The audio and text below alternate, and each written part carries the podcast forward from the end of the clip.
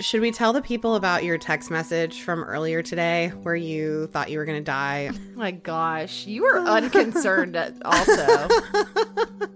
but yes, we should because I also want to address how I didn't get the text response from you that I thought I was going to get. So I was driving today and I had to get back for this recording and I texted Kristen and was was right behind this truck full of logs. I texted Kristen a picture and said, "If I don't make it back, this is why." And then I said, This is some final destination shit. And I wanted you to respond back with, That's one of the five movies you've seen.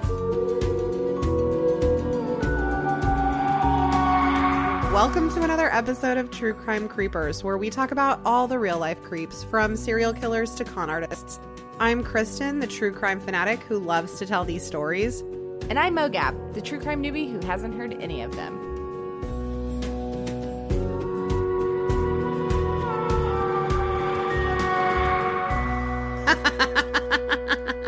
Well, we both at the same exact time texted like something about Final Destination because that was my response to the photo was like, "Oh, final, oh no, Final Destination," and then she she said, "Yeah, this is some Final Destination shit."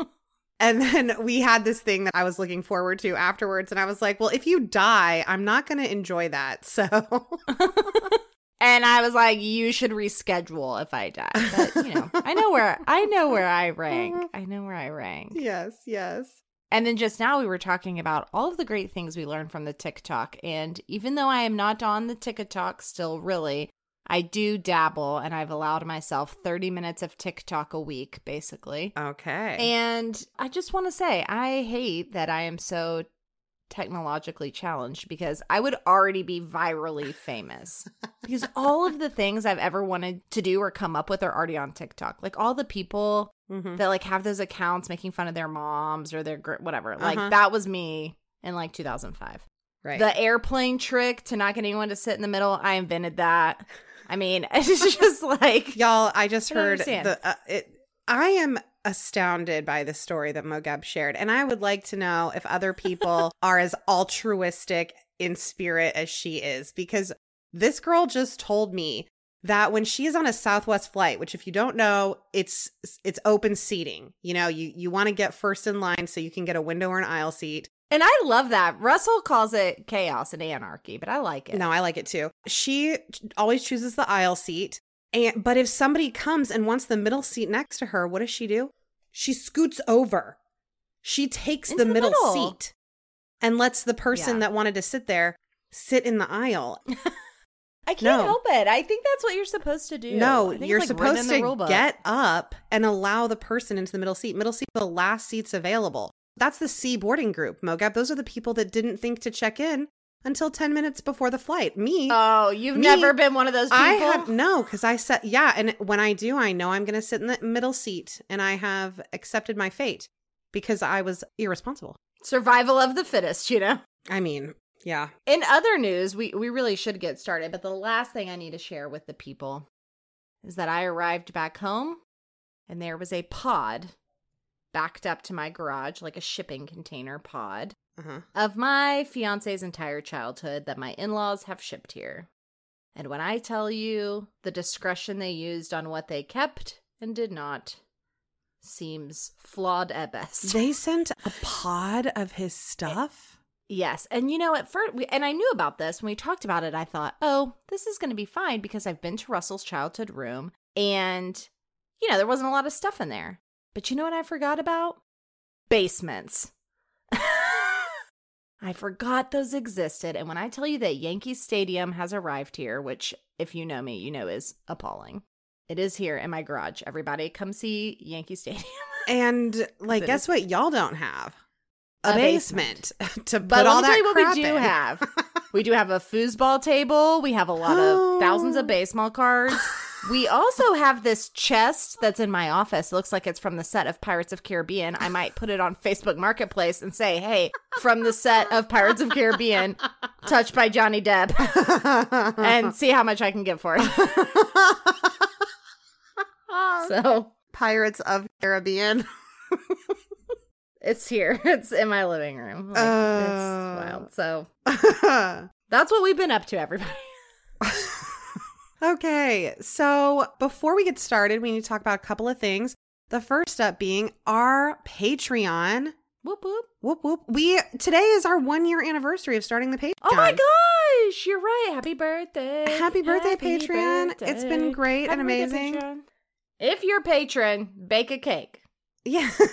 yes. That's your call to action. We have three levels over there on the Patreon. We have a $5 level where you get an extra bonus episode every month.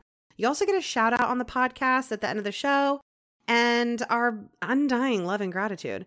And then if you bump up for $2 more to the $7 level, we also put out a couple of mini creeps every month. And those are just like shorter episodes, sometimes true crime, sometimes Am I the Asshole stuff, sometimes catching up stuff. And you Talk also about my mama. yeah. yeah. And you also get a card with our autographs, the envelope sealed with Mogab's pink wax seal. It's gorgeous. And then at the $10 level, you can get all of that plus 20% off of merch. And we will be bumping that to uh, ad free episodes as well eventually, Oh. sometime soon. Fancy. Yeah, y'all sign up. I'm tired of sitting in the middle seat. I want early bird check in. all right. And the other thing we have to talk about do you know what that is, Mogab? Athletic greens. Athletic greens. I hope that sounds a lot better than what I Athletic Greens is a supplement. They are. Oh, oh they are what? every time. go ahead. Go ahead. Look, they are a supplement that you can add to your water, and with one delicious scoop of AG1, you're absorbing 75 high quality vitamins, minerals, whole food source superfoods, probiotics, and adaptogens to help you start your day right. This special blend of ingredients supports your gut health, your nervous system, your immune system, your energy, recovery, focus, and aging, all of the things. And not only do they support all of that, but what's really, really awesome about them is that Kristen and I love to support a good cause. If you've been here a while, you know that. And Athletic Greens, for every purchase, they donate to organizations helping to get nutritious food to kids in need, including No Kid Hungry here in the United States. In 2020, Athletic Greens donated over 1.2 million meals to kids. That's amazing. What a great organization they support. And they're lifestyle friendly. So whether you eat keto, paleo, vegan, dairy free, gluten free, or none of the frees, it'll work for you. I'm none of the freeze, and I love it. it costs you less than $3 a day, and you're investing in your health, and it's cheaper than your cold brew habit. Do love a good cold brew. Athletic Greens is going to give you a free one year supply of immune supporting vitamin D and five free travel packs with your first purchase. I love the travel packs. They're little flat, like just tear open packages, and you pour it in the little clear water bottle they give you, shake it up. It's awesome. All you have to do is visit athleticgreens.com slash emerging. Again, that's athleticgreens.com emerging to take ownership over your health and pick up the ultimate daily nutritional insurance. That's athleticgreens.com slash E-M-E-R-G-I-N-G. This episode is sponsored by Prose. Supporting our sponsors really helps support the show. A couple of years ago, I decided it was probably time I figure out some kind of skincare routine. But the problem was, and has always been, too many options. I don't know exactly what I need or what's best for me and my skin. So, thus far, my solution has been to just buy a skincare line off the shelf and hope it helps. But that's all about to change when my custom skincare from Prose comes in. Each and every bottle of Prose custom hair and skincare is made to order and personalized with a unique blend of naturally powerful and proven effective ingredients to meet your needs. In fact, in a third party, double blind, dermatologist supervised controlled clinical study, aka the gold standard in research studies, Prose proved that personalization works better than off the shelf alternatives. Try it for yourself and get your healthiest hair in 30 days or get your money back. Prose is so confident that you'll love your results that they're offering our listeners an exclusive trial offer so that you can see the difference custom care can make. That's 50% off your first subscription order at prose.com slash creepers. That's P-R-O-S-E dot com slash creepers for your free consultation and 50% off your one-of-a-kind formulas. Prose.com slash creepers. This show is sponsored by BetterHelp. We all carry around stressors, big and small. For me, this comes in the form of work, too many deadlines, relationships with people, irrational fears of the future. When we keep them bottled up, it can really start to affect us negatively, mentally and physically. Therapy is a safe space to get things off your chest and to figure out how to work through whatever's weighing you down.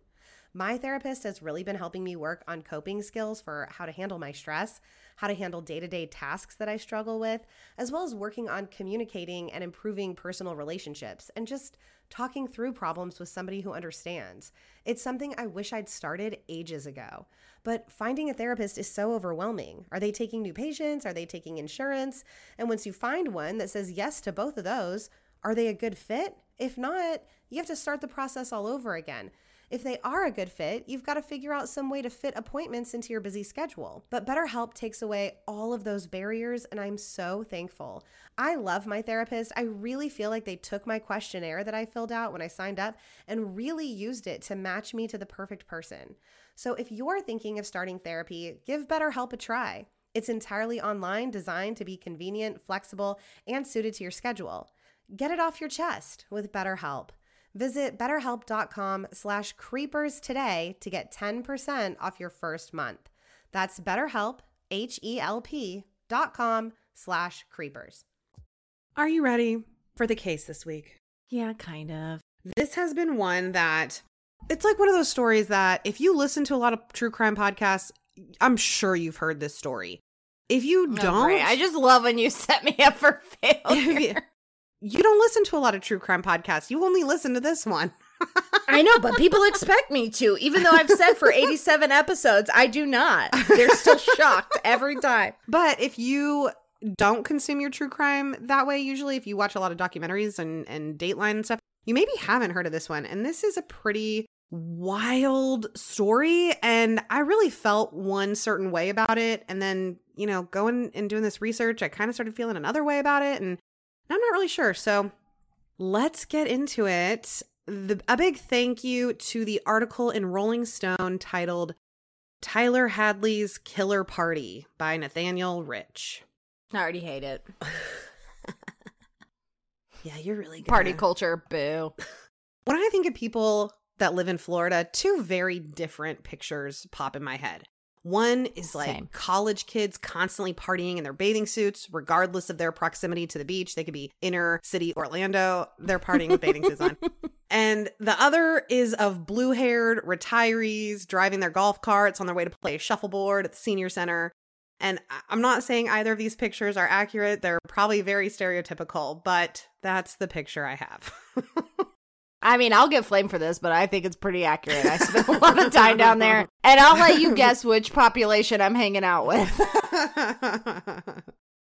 this story takes place in Port St. Lucie, Florida, a town 40 miles north of West Palm Beach, and the population was definitely more the shuffleboard type than beach party. My people. Port St. you would you would love Port St. Lucie. It even had a shuffleboard club, which I am not hating on shuffleboard. I love shuffleboard. And I love the shuffleboard on the ground with the stick. Yeah. You know, not the We I have that at the tabletop one is okay, but the real fun one is the one you find at the retirement centers and on cruise ships. Yeah, we have that at our country club. It's so fun. It is fun. And so they have a shuffleboard club on top of their two bingo halls. This is a real happening place.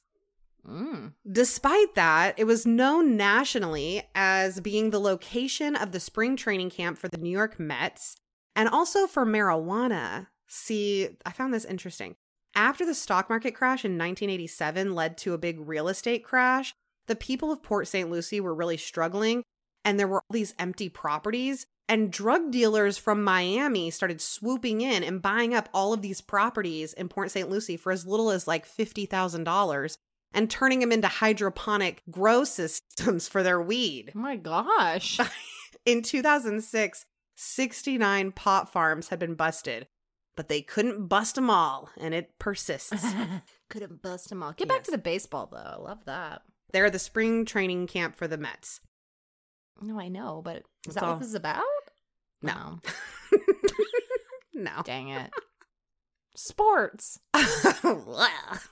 Over the decades, Port St. Lucie tripled in size. What was once a very small town of 15,000 retirees in the 80s is now over 200,000. And with its growing population, that meant more families with kids. But the town could not keep up with the needs of the teenagers that attended Port St. Lucie High, who had no downtown, no beach. There weren't even parks to hang out with. There was a mall 20 minutes away and a McDonald's if you really needed a place to go.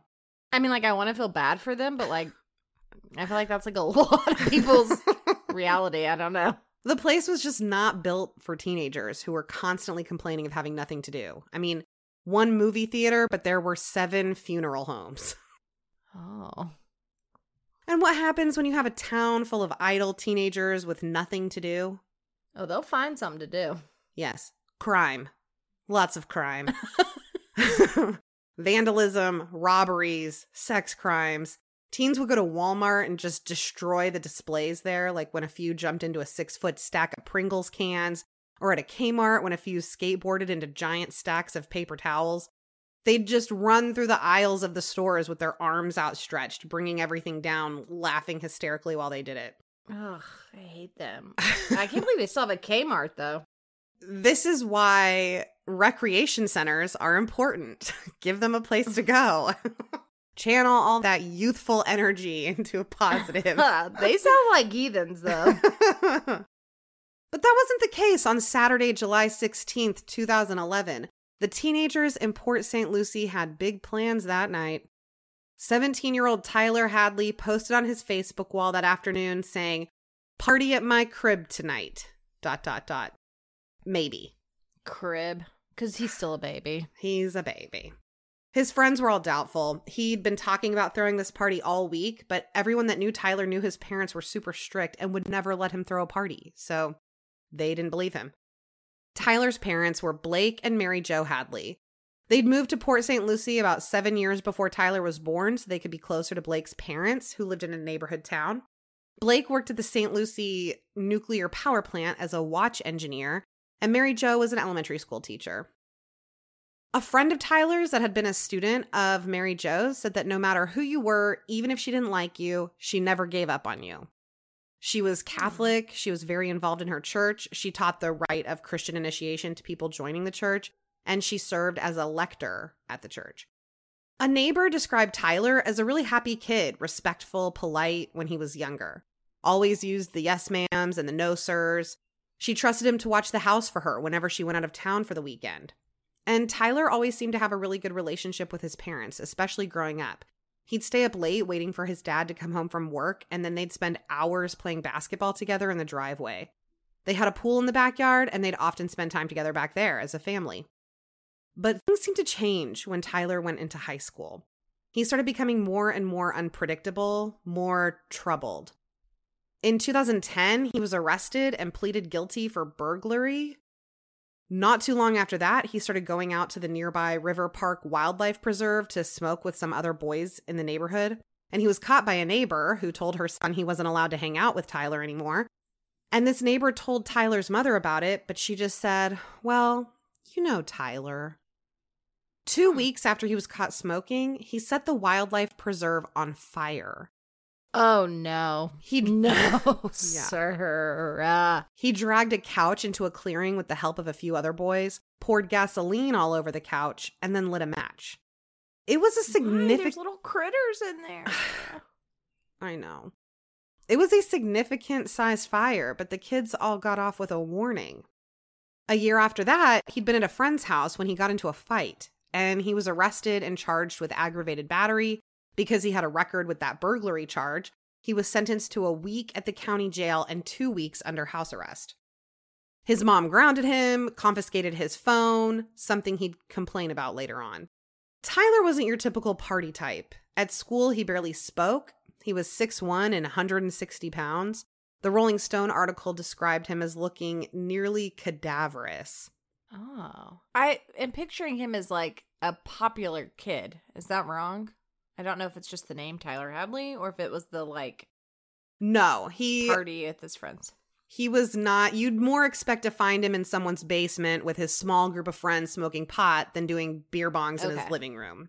Okay, got it. He was more the alternative type, didn't have didn't have a lot of friends, but had like a small Yeah. group. Little Yeah. group.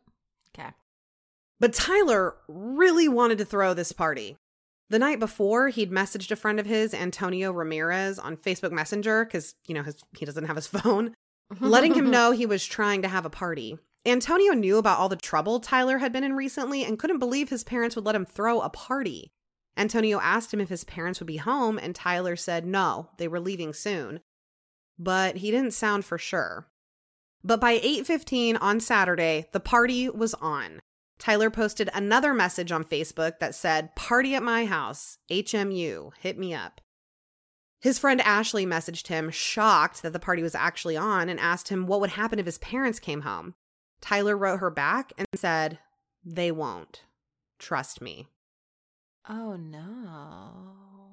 The party started with just a few friends, but soon the word got out, and eventually most of the over 100 kids at the party had no idea who Tyler Hadley even was. This is a scene from Mean Girls yes. where everyone just like keeps showing up and then Yes, exactly. They just knew that it was the only thing going on in Port St. Lucie that night. Mike Young, one of the party attendees, he'd seen Tyler around school, but they'd never hung out and he didn't know his name. Mike was an athlete. He was part of the more popular crowd who had spent an exciting three hours at the mall with his friends and then another hour at McDonald's before he and 10 of his closest friends decided to check out this party around 1130. Oh wow. When he got there, he knocked on the door, and as soon as Tyler opened the door, Mike said he could tell that Tyler was on something. I can't believe this kid killed his parents so he could have a party. What? That would be crazy. yeah. Tyler Tyler told him there was no smoking inside. It was his parents' house. And so Mike agreed, and he and his friends stepped into the house to find your average high school party happening. There was beer pong in the dining room, kids raiding the fridge and the pantry for food, smashed bottles in the living room, kids putting cigarettes out on the rug, the kitchen counter, the walls. It seemed after a little while, Tyler decided it was more important for kids to stay inside the house than to go outside to smoke in case they were too loud and a neighbor called the police. Okay, wait. I know 17 was like a long time ago. Mhm. but even when I was like at a party, and not even really in high school, but like in college, like it wasn't like, oh, let me put out. I mean, I've never smoked a cigarette, but like, let me put it out on the rug, or let me just like pour this beer on the couch. Like, you're just like, are you kind of trying to like stay in control of your like, I don't know. I don't feel like you're like trashing a house, or are you? I don't know. Uh, I I just like me really no. extreme. I think it depends on you know the development of your brain, how risky your Your behavior lobe. is. Your frontal lobe has a lot to do with this. Uh, there's this type of person that goes to parties and Yeah. trashes the place. You know, I guess not the same person given the middle seat, taking the middle it's seat. not the same person scooting over to take the middle seat. No, definitely not. It's just I'm like not putting my cigarette out on the floor. no, no. just don't understand. Tyler didn't have neighbors directly next door. On either side of his house were plots of land that had never been developed and were therefore overgrown with really dense shrubbery. And across this directly across the street were four more plots just like it. And at the end of the block was the river. So he had neighbors, but they weren't like right on top of the house. Inside, kids were using the family computer in the dining room to play music off of YouTube. If they'd looked closer at the keyboard, they would have seen a dried, brownish looking liquid splattered across the keys. The weird smell was chalked up to people smoking. Other kids at the party kept asking Tyler where his parents were. He told one that they'd gone to Georgia, another they were in Orlando. He even told someone that his parents didn't live there, that it was his house. Uh, Mogab thinks they're in that little dense shrubbery crop right next door. The kids all joked that Tyler had killed them. The joke hadn't come out of nowhere. Two weeks earlier, he'd told a friend that he wanted to kill his parents and have a big party afterward. He said it would be legendary, that no one had ever thrown a party with their dead parents' bodies in the house. Around the same oh time, he chatted with his friend Mercedes on Facebook, complaining that his mom had taken his cell phone away. He told her that he might kill his mom, and Mercedes wrote back that he'd go to prison if he did that. But it was a very lighthearted, joking conversation on her part. His affect was kind of flat and like not really joking. she was like, "No, you'll go to jail." LOL. You know, she totally thought that he was joking. Yeah, but I mean, like, she also doesn't know because it's in a text or like a message, you know? Right. And she, I mean, it, yeah. And this was before, you know, this was like a couple of weeks before the party. And Mhm. she thought he was joking because who would be serious about that? I'm sure a lot of 17 year olds had said they want to kill their parents. They don't like actually want to kill their parents, they're just mad. Uh, so when Mercedes said, like, you'll go to prison, Tyler responded, oh, well, with a greater than three, you know, to make a heart. Oh, well, heart. His friend Matt had messaged him the morning of the party asking if he'd done it yet. Tyler said no, but I'm gonna. And Matt told him he really should now. Tyler told him not to worry. He'd do it and then he'd have a huge party. Why? Why is Matt? Again, I don't think a single one of them is taking him seriously about this. I don't think Matt is really trying to egg him on, like, go kill your parents. I think he's just like, we need something to do. So, haha, you know, Yeah, like, let's have this party. yeah. That's what I think. You know, I mean, that's an assumption based on limited information. So maybe he was. At 12:30, the beer supply at the party was really dwindling down. So Tyler asked a party goer who was 21, Mark Andrews, to drive him to the gas station down the street. Mark had known Tyler for most of their lives. Their families lived down the street from one another, and Tyler was friends with Mark's younger brother. He gave Mark several $20 bills and asked him to buy four cases of Busch Light. And he waited in the car with Mark's girlfriend, Ashley, and they were just chatting in the car. And at some point in the conversation, he told Ashley that his father had died. And Ashley didn't know Tyler that well. She figured that he meant that his father had died a while ago, not like Yeah. that day. When they got back to the house from the gas station, the party was completely chaotic. The entire house looked like it had been ransacked, down to the broken bed frame in one of the bedrooms. The only room that hadn't been destroyed was the primary bedroom, and that was only because it was locked. A kid was walking around the living room selling white pills out of a Ziploc bag for a dollar each. Others were smoking. One kid was running around the front lawn with his shirt off, screaming with the neighbor's mailbox held above his head. Oh my gosh. Yeah. This is like from a movie. I mean, I just like don't. This is Can't Hardly Wait. Yeah. Uh, yeah. Up to this point, Tyler had been pretty calm all night despite the wreckage of his house. But this is when he started yelling. He screamed at the kid that stealing a mailbox was a felony and the police were going to come. That's what he's worried about. Yes. A kid that played soccer for his college showed up around 1:15 in the morning and couldn't believe the state of the party. The entire house was a mess. It smelled Why are these college kids coming to this party? I guess because they're in town and have nothing better to do. But when I was in college, the last place you'd find me is some high school kids' party. Right. And in fact, like when it got to a certain point in college, the last place you'd find me was a college party with a bunch of 18 year olds yeah. when I was 22. I'm even trying to think like, how are these?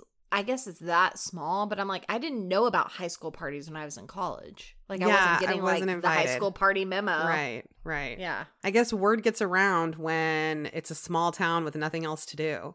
Yeah. But he couldn't believe the state of this party. The entire house was a disaster. It smelled bad, like sweaty clothes left sitting for way too long. When he asked Tyler if there were any house rules, Tyler said, just do whatever you want. The kid went to play beer pong, and the ball, as it so often does, rolled off the table and onto the ground. And it landed. Bleh. Yes. this, kids, is why you should play beer pong with water in the cups and the beer off to the side. Because it landed in some thick, sticky brown substance. The kid took the ball to the kitchen to rinse it off and then went back to playing. Ugh. Oh my mm-hmm. god. Mark, the guy that had What? bought Ugh. the beer for Tyler, was getting ready to leave, and Tyler asked to talk to him outside. He told everyone on the front lawn to get back inside the house, and once they were alone, he told Mark, quote, "Dude, I did some things. I might go to prison. I might go away for life. I don't know, dude. I'm freaking out right now." Mark asked him what he was talking about, and Tyler said, I know you're not going to believe me. No one will believe me. I freaking killed somebody. Mark stopped him right there. He said, That's his business, and he didn't need to know. I don't want to know. I don't want to know. Do not tell me another word. He told another guy he'd met that night, Ricardo, that he was going to kill himself because he did something really bad. Ricardo asked him what he'd done and said that it can't be that bad. Tyler told him not to worry about it because if he was caught, he'd be in jail a long time. He told his close friend Kimberly that he was going away for 60 years and she'd find out why the next day. Tyler's best friend, Michael Mandell, would find out why that day. Around one in the morning, Tyler asked Michael if he could talk to him. They'd been best friends since they were eight, so Michael said sure. Tyler led him outside and they started walking down the street. And when they got to the stop sign at the end of the block, Tyler faced Michael and said, I killed my parents. Michael, of course, didn't believe him, but Tyler insisted he wasn't lying. He told him that if he looked closely, he would see signs of the murder all over the place. Tyler pointed out that both his parents' cars were in the garage. If they weren't home, whose car had they taken when they left? But that wasn't enough. So Tyler took Michael into the garage, turned on the light, and immediately Michael saw a bloody shoe print. Then Tyler took Michael into the locked primary bedroom. There were Oh, no. small amounts of blood on the door. Inside, there was a huge pile of like dining room chairs and towels, all soaked in blood. And sticking out from the bottom of the pile was a white human leg. Tyler told Michael everything. He'd planned this murder. He'd actually thought of killing them the night before. He had a pair of pruning shears and he was planning on killing them with those. Oh my god, oh my god, this is so awful and I can't believe now this other kid who like you've just ruined someone I mean, you obviously killed your parents and you're like have ruined all their lives, but like I could imagine just like minding your own business and your friend's like, "Hey, I've got to show you this." And now I'm showing you two dead bodies and telling you I've killed my parents. And you were just like out for a couple beers. Yeah, I'm like shook. I could not imagine. Ugh. He said that he had taken those pruning shears. He'd even stood over his parents while they slept, holding them, but he couldn't go mm. through with it. So the next afternoon, just before five, he'd plucked up his courage. He'd taken his parents' cell phones and hid them so they wouldn't be able to call for help. He put on the song Feel Lucky mm. by a rapper named Lil Boosie to psych himself up.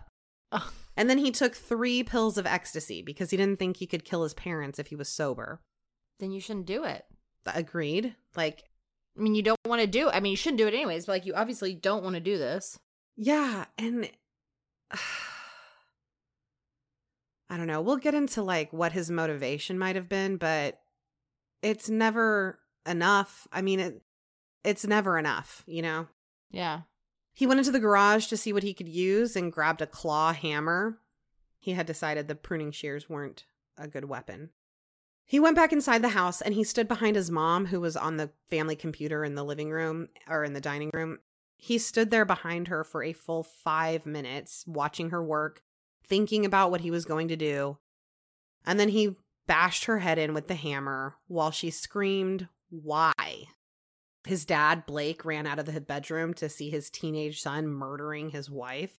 And all he could say was, Why? And Tyler said, Why the F not? And then he also beat his father to death with the hammer. I think the shock of it all allowed him to overpower his dad, who was not a small guy. He was 6'1 and like 300 pounds. But Tyler just kept repeating, Why the F not? as he beat him with this hammer. Oh, this is so bad. I know. I always wonder this. I mean, I feel like I've asked you this before. You've told me these horrific things, but when we're getting a like account of what happened, and the two people are like dead, and it's like, is he admitting that he said all this is what he's things? Or, telling like- Michael, his friend. Yeah. Oh, so he's telling him what he's saying. Because Mhm. sometimes I feel like we get like the story, but all three people involved are dead, and I'm like, who's giving the quotes? Yeah, You he what I mean? told he told Michael that his mom was screaming why. He told Michael Oh, that he was saying why the f not. Yeah. After they were both dead, he, and then some of this like those things he told to Michael and then also later told to investigators. And then some of this is just like what the scene shows. After they were both dead, he wrapped their heads in towels and dragged them into the primary bedroom. He left them lying face down, side by side, with the hammer right between them. And then he got to cleaning. He spent three hours cleaning the scene, throwing away any incriminating evidence and stacking random junk on top of the bodies to hide them. Things like broken dishes, books, Clorox wipes, a coffee table, the dining room chairs were like on top of the bed. It was weird. He told Michael, pointless. yeah, he told Michael it took way longer than he expected it to to clean this up. And then he took a shower. And when he got out of the shower, he looked at his reflection in the mirror and laughed. This is what he's telling Michael that he looked at himself in the mirror and just started laughing. And then, while the bodies of his parents were barely cold, he posted on Facebook that the party was on. Ugh. Michael couldn't believe what he was hearing. He rushed out of the room quickly, but he didn't leave the party. He even took a few selfies on his phone with Tyler. One of the pictures looks like it was taken in the garage. Wait, he takes a selfie after all of this. Yes. Michael said that he took the selfie because he figured it would be the last picture taken with his friend. Yeah, it definitely should be by your choice. Right. It'd be like, take a picture to last longer because I'm never hanging out with you again. Yeah. Around 2 a.m., the partygoers heard of another party happening and they started leaving Tyler's house in droves. But the other party turned out to be just a rumor. Few of them would realize what had been in the house they'd been partying in until several days later, but the author of the Rolling Stone article, who spoke to many of the kids there, said that one thing that absolutely amazed him was the amount of kids at the party that knew Tyler's parents were dead and continued to party anyway. but do you think they really thought that or they just heard that and thought it was a joke? Yeah, I mean, the rumors going around Tyler killed his parents, haha, they're in here somewhere. Like, I just think you're not taking that seriously. Yeah. Later, once it was uncovered what Tyler had done, his relationship with his parents would be analyzed, his messages about them to his friends would be analyzed, his behavior leading up to the party would be analyzed. And what they show is confusing. In the messages between his friends about the party and if his parents will be there, his affect is very flat. There's no rage there, just this is what's going to happen. In previous messages in the weeks and months leading up to the party, sometimes he's talking to his friends about suicide. Sometimes he's talking about how mad he is that his mom confiscated his phone. But then he also had a conversation with his friend Mercedes about how he'd gotten into a fight with his mom and told her to shut up, but he felt really bad about it and he'd apologized to her immediately.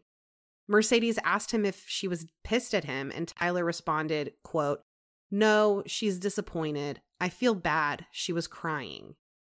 And then said that he and his brother had taken her out to eat for Mother's Day to try and make up for it. Clearly, something was wrong with Tyler. A month before the party, he'd come home drunk. He'd been at a party at his friend's house where he'd like peed on her bed. His Ugh. yeah, God, men. his mom took him to a mental health clinic where he was involuntarily committed, something that's only allowed if there's a substantial likelihood that the child will cause serious bodily harm to himself or others. His mom, Mary Jo, she was only worried about Tyler being a danger to himself. Mm. Tyler had been in counseling previously for depression, an eating disorder, and low self esteem. Mary Jo was so worried that he'd inherited the depression from her. It was something that she also struggled with. She'd wanted to help him, but just never knew how, and everything that they tried didn't seem to work. When he was younger, to help him avoid being teased for being short and chubby, she had him take human growth hormone injections so that he wouldn't be short and chubby. Okay, that's interesting. Yeah, I thought so too. I thought so too. I mean, that is that basically a steroid? That's what I I think that they're steroids. I don't Like- know anything about human growth Yeah. hormones. It's not really my scene. I know it's not great because I always know that your food is like no No. HGMOs or whatever. well, Is that the same thing? I don't think so. GMOs are genetically modified, oh, maybe that. not HGMOs. then you've got your That's what I'm thinking of. HMOs, which are like your Yeah. insurance. Yeah. And Not then there's confused with a which you PPO. HG. This is HGH. HGH. Wait, you also don't want that though. I don't know. It doesn't seem good. It It doesn't seem doesn't good. seem organic. Yeah. After his stay at the mental health clinic, Mary Jo saw a great improvement in Tyler. She told friends that she really felt like he was back to himself. He went on a road trip to a family reunion with his dad and grandfather, and there were no signs that Tyler was having a problem with either of his parents. But I feel like if you've had so much trouble with your child growing up and you've like done all of these things to try to help them, you want to see that improvement so bad. Like you eh, you're taking any little sign, any Yeah. good day as, "Oh, he's fixed. We're not going to have this issue anymore." Like he's back to his himself who he was before he, you know, started acting like this. And so Right. I don't know how much of that was like he really had improved and how much of it was her just wanting it to be true. Wishful thinking. Yeah. Yeah. After the great exodus of people from the party, there were only about 20 people left, which to me is a gigantic party. So That's still, yeah. that- that's, no, I'm not interested in that. And the neighbor, Rayanne Wallace, she was getting sick of it. All right. The party was noisy. Kids had been sneaking up to her window and looking inside. And the 15 cars peeling away loudly all at once just really sealed the deal. She called the police, who arrived at the Hadley house within minutes. Tyler had told everyone who was left to go hide in his room, and then he opened the door to the officer. And they talked for a few minutes. He's probably just swearing he'll keep the noise down. And the officer left. Shouldn't they be like, hey, aren't you 17? Like, keep the noise down. You're 17. You should be having a party. No, I sir. mean, man, I sound like a real fun time, but you know. I just, I mean, I remember in college, it wasn't like a party got broken up and they're like, hey, keep it down. And we were at least like 19, 20, you I know, know? but I'm sure he's not trying to give a 17 year old kid like something on his record for having a party, you know? But he's already got a record. I feel like they are trying to do that. Yeah, yeah, yeah. The people that had left for the other party, it ended up being just a rumor, so they started coming back to Tyler's house around 2:30. And I'm exhausted just thinking about it. 230? Go to bed. 230? No. Yeah. they still need no, something to do. you. Go to bed. Go to bed, children. Like you gotta like spread it out. You can't just party till two thirty. Like this party needs to last you at least a month. So like, do you know what I mean? Yeah. When they got there, his friends noticed that Tyler was not doing well. At one point, he had like 10 Percocet pills he was going to take as a suicide attempt, but his friend Michael was able to get the pills from him and hide them. Later, he told his friend David that the party had been fun and that he was thinking about having another one the next night. Oh. Yeah. Then he said he might be going away for a while because he was thinking of killing himself. At 4:40 a.m., everyone had left by this point. Oh, Tyler posted another message on his Facebook page. Party at my house again. Hit me up. No, HMU. sir. Yeah. No, sir. But there would not be another party because his friend Michael had called the Crime Stoppers hotline and told them everything Tyler had said about the murders. Oh wow. By 432, officers Adam Zamoyski and Charles Green were parked across the street from Tyler's house. Wait, what time was that? 4:32 a.m. This like 8 minutes before he posted that Facebook page. Okay, so That this is message on his Facebook happening page. quickly. Okay. Yes. The only cars left in the front of the house belonged to Tyler and his parents. And so they walked up to the house and they could see Tyler pacing back and forth in front of the window, talking to himself, with what Officer Green said was a very disturbing look on his face. He said his eyes were very wide and he was not blinking. They saw him grab a stack of books from a bookshelf, walk the stack to the primary bedroom, and throw them on the floor. And he did this three times. The officers knocked on the door and rang the doorbell. Tyler turned off all the lights in the house and then opened the door with his left hand behind his back. There's nothing there, so don't worry. I don't know why he had his left hand behind his back, but there was no weapons in his hand. something, maybe. Maybe, yeah. The officer said he appeared nervous, frantic, incoherent, annoyed, and very talkative while speaking with them. His pupils were also very large. Tyler told him that his parents were in West Palm Beach and he wouldn't let them in the house. But the officers were able to make an emergency entrance based on that phone call, Tyler's behavior, and the fact that his parents were missing. They checked him for weapons and then had him lie on the ground and handcuffed him. When the officers started to go into the house, Tyler started screaming at them not to go in. Mm. The house was an absolute disaster when they walked in from the party. Beer bottles and plastic cups were everywhere. Tobacco from cigars were all over the place. The Ugh. furniture was turned over. They checked his room, his bedroom first, which had about 15 empty beer bottles on the bed and a woman's purse. In his brother's room, the furniture was all turned over, and they found a black lab in the closet, Like a dog? like a dog in the closet, Alive? Alive. Okay. Yes, Oh, and then immediately taken to a wonderful To- family. mm, A wonderful place. Spoiled him forever. Then they went to the primary bedroom, which was locked. They saw dried blood on the frame and baseboards and forced the door open, apparently by just turning the knob really hard, is what Hmm. they said. To find the room in absolute disarray. There was Ugh. junk literally everywhere. The floor was covered in junk, the bed was covered in junk. There were two brown dining chairs and a coffee table thrown on top of the bed. Just piles and piles of random He was like trying to make it like a huge like storage room or something. Like so the like bodies were just Yeah. in there. Yeah. As the officers started sifting through it, they found the bodies of Blake and Mary Jo Hadley hidden beneath. Hmm. A medical examiner would determine that Mary Jo was alive for every single blow Tyler gave, Oh. and that Blake oh. fought for his life. There were a minimum of 39 wounds or strikes. Hmm. Nearly 2,000 people came to the Hadleys' funeral, Oh my god. which was held at the church she was so involved with. I know. The morning her body was found, she was supposed to be at the morning mass reading Corinthians 13, the love is patient, Patient, love oh, is kind, verse. Ryan Hadley, Tyler's brother, had planned to come back to Port St. Lucie after he graduated to work alongside his dad at the power plant. But he was now having to rethink all the plans he'd ever had for his life. He told people at the funeral that he was going to the prison that night to see Tyler because he thought it was what his parents would have wanted him to do. But he said he didn't know what he's going to say to him. He said he'll probably just sit there and cry. Oh, that's so sad. This is an older brother? Yeah, older brother. He'd like just moved out to go to college. Mhm. No one could understand what had driven Tyler to murder his parents and then throw a party. His friends tried to blame it on drugs and said that Tyler was constantly popping pills.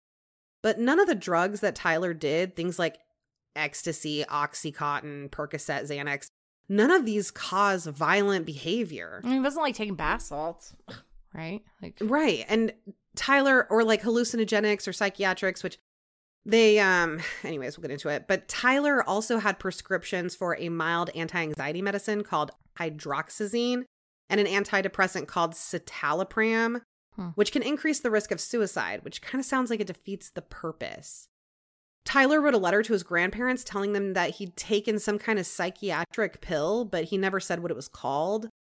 And he told them he wished he'd never taken that damn pill because then none of this would have ever happened. And he wrote to a friend that he regretted everything he'd done and again blamed it on drugs. But it wasn't the drugs, you know, because Tyler had planned this whole thing. He'd been planning it for weeks. He told Michael that he'd purposefully waited until his brother had moved out of the house before he killed his parents, which was like six weeks before the murders. An inmate that was in jail with him said Tyler had started planning it three weeks before the murder. But then again, he used that hammer, it seems, as a weapon of convenience, so he could have been lying about all that too, I suppose. Tyler was arrested and taken to the St. Lucie County Jail where he was treated like a celebrity. He started signing autographs for fellow inmates on news articles about the party. and Oh, under his signature, no. he'd write, It's hammer time. oh Yeah. my god. Uh, uh, uh, oh. Fans sent him letters, Oh no. which is so gross. And he would sign the letters back. He'd sign them Hambo. There's a special place in hell for people like that. I'm sorry, but I, I Yeah. I know it's hard because I'm Like, how much of mm, this is like mental- you're an idiot kid and you are like not understanding what you've done. Yeah, I know, don't know. but uh, to me, like you are signing things hammer time. I'm I done know. with you. But prison wasn't all fun and games and autographs for him. He'd also been jumped and beaten up a couple times in prison. Tyler initially pleaded not guilty for the double murders, and his trial was set for July t- 2011. But a month before the trial, he changed his plea to no contest to two counts of first degree murder with a weapon. Because he was 17 when the murders took place, he couldn't be charged with the death penalty, but he could be given life in prison without parole. A judge would hold a hearing to determine whether Hadley's youth or other factors should lead to a lesser sentence. Hmm. At the hearing, a criminology expert for the defense, Dr. Kathleen, I think it's Hyde, it might be Heidi, H E I D E, Mm. Heidi. I like Heidi. All right, Heidi testified that Tyler had the personality development of a 12 year old at the time of the murders. She said that Tyler had killed his parents and then thrown a party because he was depressed, immature, felt like an outcast, and had very low self esteem. She said it was not because he was abused or neglected, just severely depressed, drinking, and doing drugs on a daily basis. She said that he took responsibility for what he'd done and felt remorse about this and other things he'd done to his parents, like lying to them and stealing from them. Psychiatry expert Dr. Wade Myers also testified that Tyler was quite severely mentally ill at the time of his parents' killing. He said he was suffering from a major depression with psychotic features. He'd been treated by medical professionals since he was 10 for serious depression. And at the time of the murders, he had thyroid and growth hormone issues as well. Myers said that one of Hadley's antidepressants, Celexa, which wasn't mentioned in any of the other articles, but he said he had a prescription to Celexa, it could have revved up the obsessive homicidal thoughts that he was having, and that his use of drugs and alcohol would have worsened the condition. Judge Robert R. Makemson was the judge in this case, and he decided to sentence Tyler to life in prison without parole. The judge spoke for, for about 40 minutes about why he'd come to this sentence. He said that he did not believe that Tyler was suffering from mental illness at the time. And he read from a Florida Senate bill that said that the purpose of a sentence is punishment. So he gave Tyler the harshest sentence available. I read an opinion piece on this that stated that if Tyler had actually been 12 years old, he wouldn't have qualified for life in prison without parole. But because his chronological age was 17, the fact that he was emotionally 12 was not taken into consideration, which I found interesting. Yeah. I think it's hard to determine someone's emotional. I mean, I know there's experts, but like, how are you really gauging someone's like emotional age or like, Yeah. do you know what I mean? Like, I, I feel like that's subjective to a degree. Well, I think you look at like, because there is a developmental progression of like morality and Yeah. those kinds of things. For sure. And so, you know, you it would all be self-reported though, his answers to whatever questions Right. he was asked.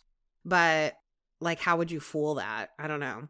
But uh, yeah, I mean it definitely is all subjective. That's why they have a trial and that's why they have Yeah. experts and experts can testify on two completely opposite things. One expert can think that they have the developmental delay of a 12-year-old and the other expert could say he was not suffering from any mental illness at all, just hopped up on Yeah. drugs. In 2018, Tyler's sentence came under review due to that law that requires a review for all minors sentenced to life without parole. And at the hearing, a judge would decide if Tyler would continue with his life in prison sentence or if he would get 40 years with a review after 25 years. hmm I think that's an appropriate sentence 40 years in prison with a review after 25 years. This is the same debate we had with the Slender Man, or I can't remember their Mhm. names, but the the girls that attempted to murder Peyton. You know, Yeah, and I I think like it's even I don't remember like I don't remember what I said in that. It was similar, like having, but this seems more extreme. Obviously, he murdered his parents, but I mean, we were definitely in support, or you were definitely in support of like these women are minors; they should be able to like be rehabilitated because that was part of it too. Well, and I think that yeah, and I think that if there's a potential, like he is not a I don't know, throwing that party, like I this feels like uh, to me, I'm like you threw a party, you're signing fan fan mail hammer time, like I don't know, yeah, I'm struggling there, but I I and also you know blanket statement. Neither of us are experts on yeah mental health or psychiatric disorders, but I I think that if if it seems like this is to me this is something that he could be rehabilitated from. He has a mental disorder clearly. And to me that is something that through time of, of growing up first of all and then maybe being in a hospital where you're worked with and get intense therapy and be put on medication and who knows what else. I think that he's not a danger to society after a while. I think he should be punished because and and also I hate that the Florida Senate bill or whatever says that prison time is a punish it's for punishing. We have such a punitive judicial system and it doesn't work. A punishing doesn't work. You lo- lock these kids up that are minors when these things happen for the rest of their life. Their whole life is over now.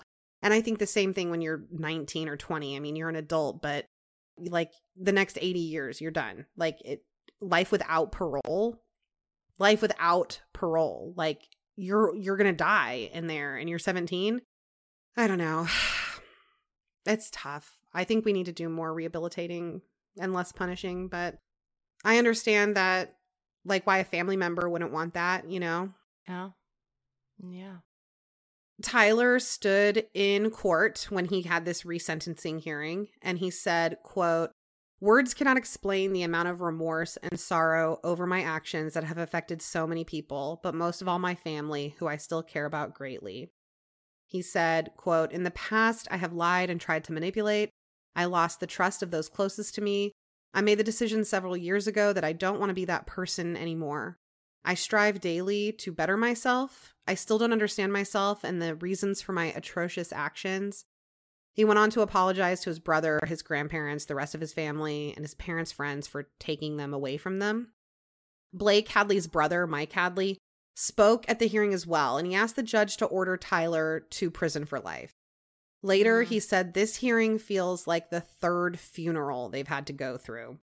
He said they love their nephew Tyler, but that he'd done a terrible thing. And he understands what the experts at the trial said about the adolescent development of maturity with the brain, but that Tyler was mature enough to know that he'd have to pay the price for killing his parents and then throwing a party. He pointed out how planned out this murder was, how he'd planned the night before to do it with the pruning shears. And the judge decided that Tyler's original sentence would stand because the crime was the heinous, atrocious, cruel product of premeditation. The prosecutor said if Tyler Hadley doesn't deserve life in prison, then no one does. Blake Hadley's brother, Mike, was happy with the sentence and said he's hoping that there's no appeal and that he and his family are happy that it's finally over with, at least for now. And he said they just want to move on with their lives and get past all this. Even though Tyler was sentenced to life, he will still get a review after 25 years. I think he's now served about 11 or so years. But I think that at his review, they're just going to decide to keep him in prison, Right. which, you know, I don't know. I mean, eh, that's yeah, probably where he belongs. He did a ter I mean, he did a terrible thing. I'm definitely not like excusing it or anything. He did a terrible thing and then horrifically threw a party afterwards And then horrifically and seemed to know that it. what he right and then seemed to know that what he'd done was wrong. He told everybody that he was going to go to jail for it. He told everybody that he was that he was going to be going away for 60 years or or whatever. I mean, he knew right from wrong. He knew that it was wrong what he did. It's like and he, did fli- it he, to like throw a party. he does these like moments where he like seems to have regret, but then he's like Mhm. taking selfies and fan mail and like it's just I don't know. well and how really much of that how much of his statement because he did he just it was a prepared statement that he had written on a Mhm. piece of paper he didn't look at his family when he read it Yeah. he just read it off this piece of paper so you know how sincere is it how is he still being manipulative you know I mean, don't I. I, think everyone's going to get up there and try their best to get out, regardless if they're going to reoffend or not or hurt anybody else. Yeah. I think everyone's trying to get out of there. So Yeah. I just, there was no, I mean, talk about senseless. There's no motivation. I mean, to have a party, like, I, I know. I, you were taken care of. Your parents loved you. Like, I mean, yeah, they were good parents. They were trying to help him. I mean, they were doing things he didn't like. He he didn't want to be committed at that hospital, and I think he might have been going back, or they had talked about him going back. And so people have said maybe that's the motive for the murder was he didn't want to go back to that hospital. but he never said that, right? Because I mean, that would, I, feel like, be more of a better than I wanted to have a party.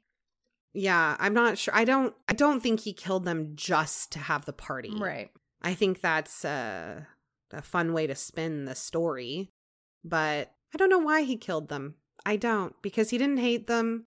They weren't bad to him. He was Yeah. mad they took his phone, but what teenager isn't mad when their parent takes their phone? Right. Even though they know that they deserve it, even though they did something terrible. Like they they're mad. They don't go kill their parents. So it's just Yeah. kind of wild to think about. But I also just can't think about a 17 year old who never sees the light of day again. You know, even if it's 40 years and he gets out when he's 57, Yeah. I don't know. I just don't think 57 year old Tyler Hadley is killing people. So if it's to separate, because to me, prison should be to rehabilitate people and release them back into society in a way that they can be I'm a benefit sure to society. setting an example. Or, yeah, well, it's not setting any example. We've proven over and over again that pu- these punishments don't deter crime. The death I penalty know. doesn't deter crime. Or I think it should be to separate us from dangerous people in society. You know, because I do think that there are certain people that should not be allowed back into society. But uh if that's the case, then I think he should have gotten the 40 years. That's my opinion. I think 40 years with a review after 25, maybe keep him in for the full 40. Cuz I see some people it just boggles my mind. Like I I said last time I read and I haven't looked into this case. I really don't know the details about it. But a, a kid, I think he was like I don't know, 15, maybe 13, killed a 5-year-old just in cold blood just cuz he wanted to because he'd been bullied a lot. And so he wanted to bully somebody else for a change and make that person hurt instead of him. And he got out before he was like 21 or something, and he's out. And to me, that just is like, okay, well, that shows a psychoticness. I don't know. Yeah. And again, I haven't looked into it. I don't I don't really know a lot about it, but but a headline, but yeah. Mm, That's definitely not long enough. And according to the Sentencing Project, which is an organization that advocates for effective and humane responses to crime, the United States is the only country in the world that gives life sentences without parole for crimes committed by minors. But 25 states and the District of Columbia have banned life without parole for minors. And there are nine other states where no one is serving life without parole for offenses committed before age 18, which leaves like 16 states that still are. And that's not to say that those minors are being granted parole, you Right. know, but at least they get a review. But then it's like, gosh, those poor families that these, you know, murderers are up for parole every two years. And these poor families are having to go and be reminded of it every two years to try and keep the murderer of their loved one in prison. It's like horrible. Yeah. That's horrible too. I mean, it's just, it's all awful. Can we stop it? Can we stop the murdering? Yeah, put us out of a podcast, please. It's so terrible. Yeah. And that's the story of Tyler and his don't little party. him. It's No. terrible. That's Yeah. so terrible. And it's like, I- like. yeah, I don't know. I don't. I don't know how I. I mean, I heard everything you say, but then it's like the next day, like party at my house again. Like Yeah. I just, I've got no. But I think it's because he knew. He knew he was going to prison. Like he knew he was telling like people. lose. He's you showing know? them. uh, yeah, I don't. Yeah, I think he thought maybe maybe I can get one more party. Yeah, I know, but then I don't. Then I think you're there. yeah, I don't know. I I guess I don't have a heart sometimes, but oh, so sad. It's so so sad. What was the name of that organization again?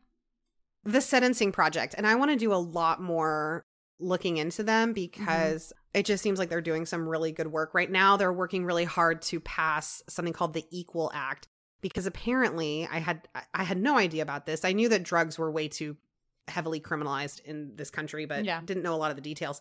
Apparently, five grams, if you are found with five grams of crack Oh, yeah. cocaine, you are sentenced the same as somebody that is found with 500 grams of powdered cocaine. So I'm like. Googling, like, what is 500 grams of cocaine? Like, So why we do this is every time? We like Look. we need visual boxes every time. One gram of cocaine is worth Crack. between like 120, no, Oh, uh, powder. cocaine. One gram of powder cocaine is worth about a hundred. It has a street value of like 120 to 200 dollars. One gram of powder cocaine. So 500 of that, you're talking five thousand dollars or however much worth of cocaine.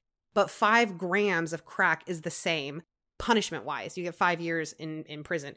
And so they're working hard to pass this equal act that would basically make that more fair you know? Mm-hmm. Because let's, I mean, sorry, there are other issues involved when somebody has drugs on them. Like 500 grams of powdered cocaine, that's like selling. That's like you have enough to, to sell and distribute. Mm-hmm. Five grams of crack? I don't know what I'm talking about. I have no idea about I any mean, of this, I but it doesn't hearing you talk sound about crack.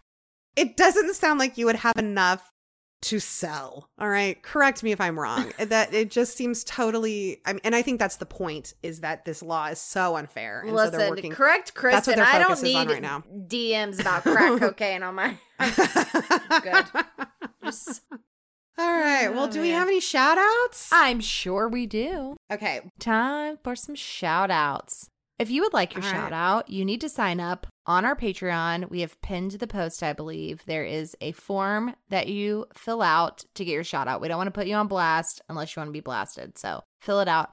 Also, if you are signing up for our Patreon and you have not, please fill in your shipping address. It's only for Kristen and I, so we can send you your goodies. Mail. It's not for Patreon. So Just the card. And we won't send you any other mailers. Not yet, but I'm. I mean, there's too many of you now, which we love, but we'll see. Get us started. All right. A big thank you to Madeline Martin. You are famous adjacent adjacent, Madeline Martin. Thank you so much. You stole it. That's what I was gonna say. Major Ah. shouts to Denise A. The traditional, Traditional pronunciation. pronunciation. All right, we won't D nice you, but we were thinking about it. the traditional as opposed to the, the substitute pronunciation. Yeah. Uh, a big thank you to Shelby Andrews. This one made me Shelby smile Andrews. because it was like roos, like little kangaroos, and I just pictured a bunch of little kangaroos. Aw. Roo is my favorite character on Winnie the Pooh. Oh my gosh. Uh rabbit is mine, which makes a lot of sense because I'm such a tight ass. I know. Oh my god, you are Rabbit. I know. you are. You're the rule follower. I know. I can see you with a garden. I know. I'm I'm such a rabbit, but I do love Winnie the Pooh is what I watch whenever I am homesick or don't feel good or anything Mm. not good. I once had a stuffed animal. I think I got it at one of the theme parks of Roo, but he was in a Tigger costume. oh, so cute. Like the episode where he I've watched all of the Winnie Pooh's a million. I'm telling you, when I don't feel good, that thing is on the TV. But where him and Where Tigger go it? bouncing. Uh Disney Plus. Yeah. But I used to have all of the like VHSs and stuff. Ugh. Okay, last one. Gabrielle. Major shouts. Gabrielle, major shouts. You are all famous adjacent. Adjacent now. You know, We'll let you they're, know they're we're famous, and Tired. then I you- know. I was just about to say can they're, famous adjacent. they're like, geez, could we please get past this? I feel like we're so Can close. we We- get bumped up? We're almost to 2,000 on our Instagram. So if you're not following us on Instagram, please do that. Follow when we hit 2,000, I want to do us like a pity a, follow. You Yeah, I mean, really, at this point, we're begging. yeah. All right. Well, bye, peeps and cre- oh, I'm sorry. no, it's okay. Bye, peeps and creeps.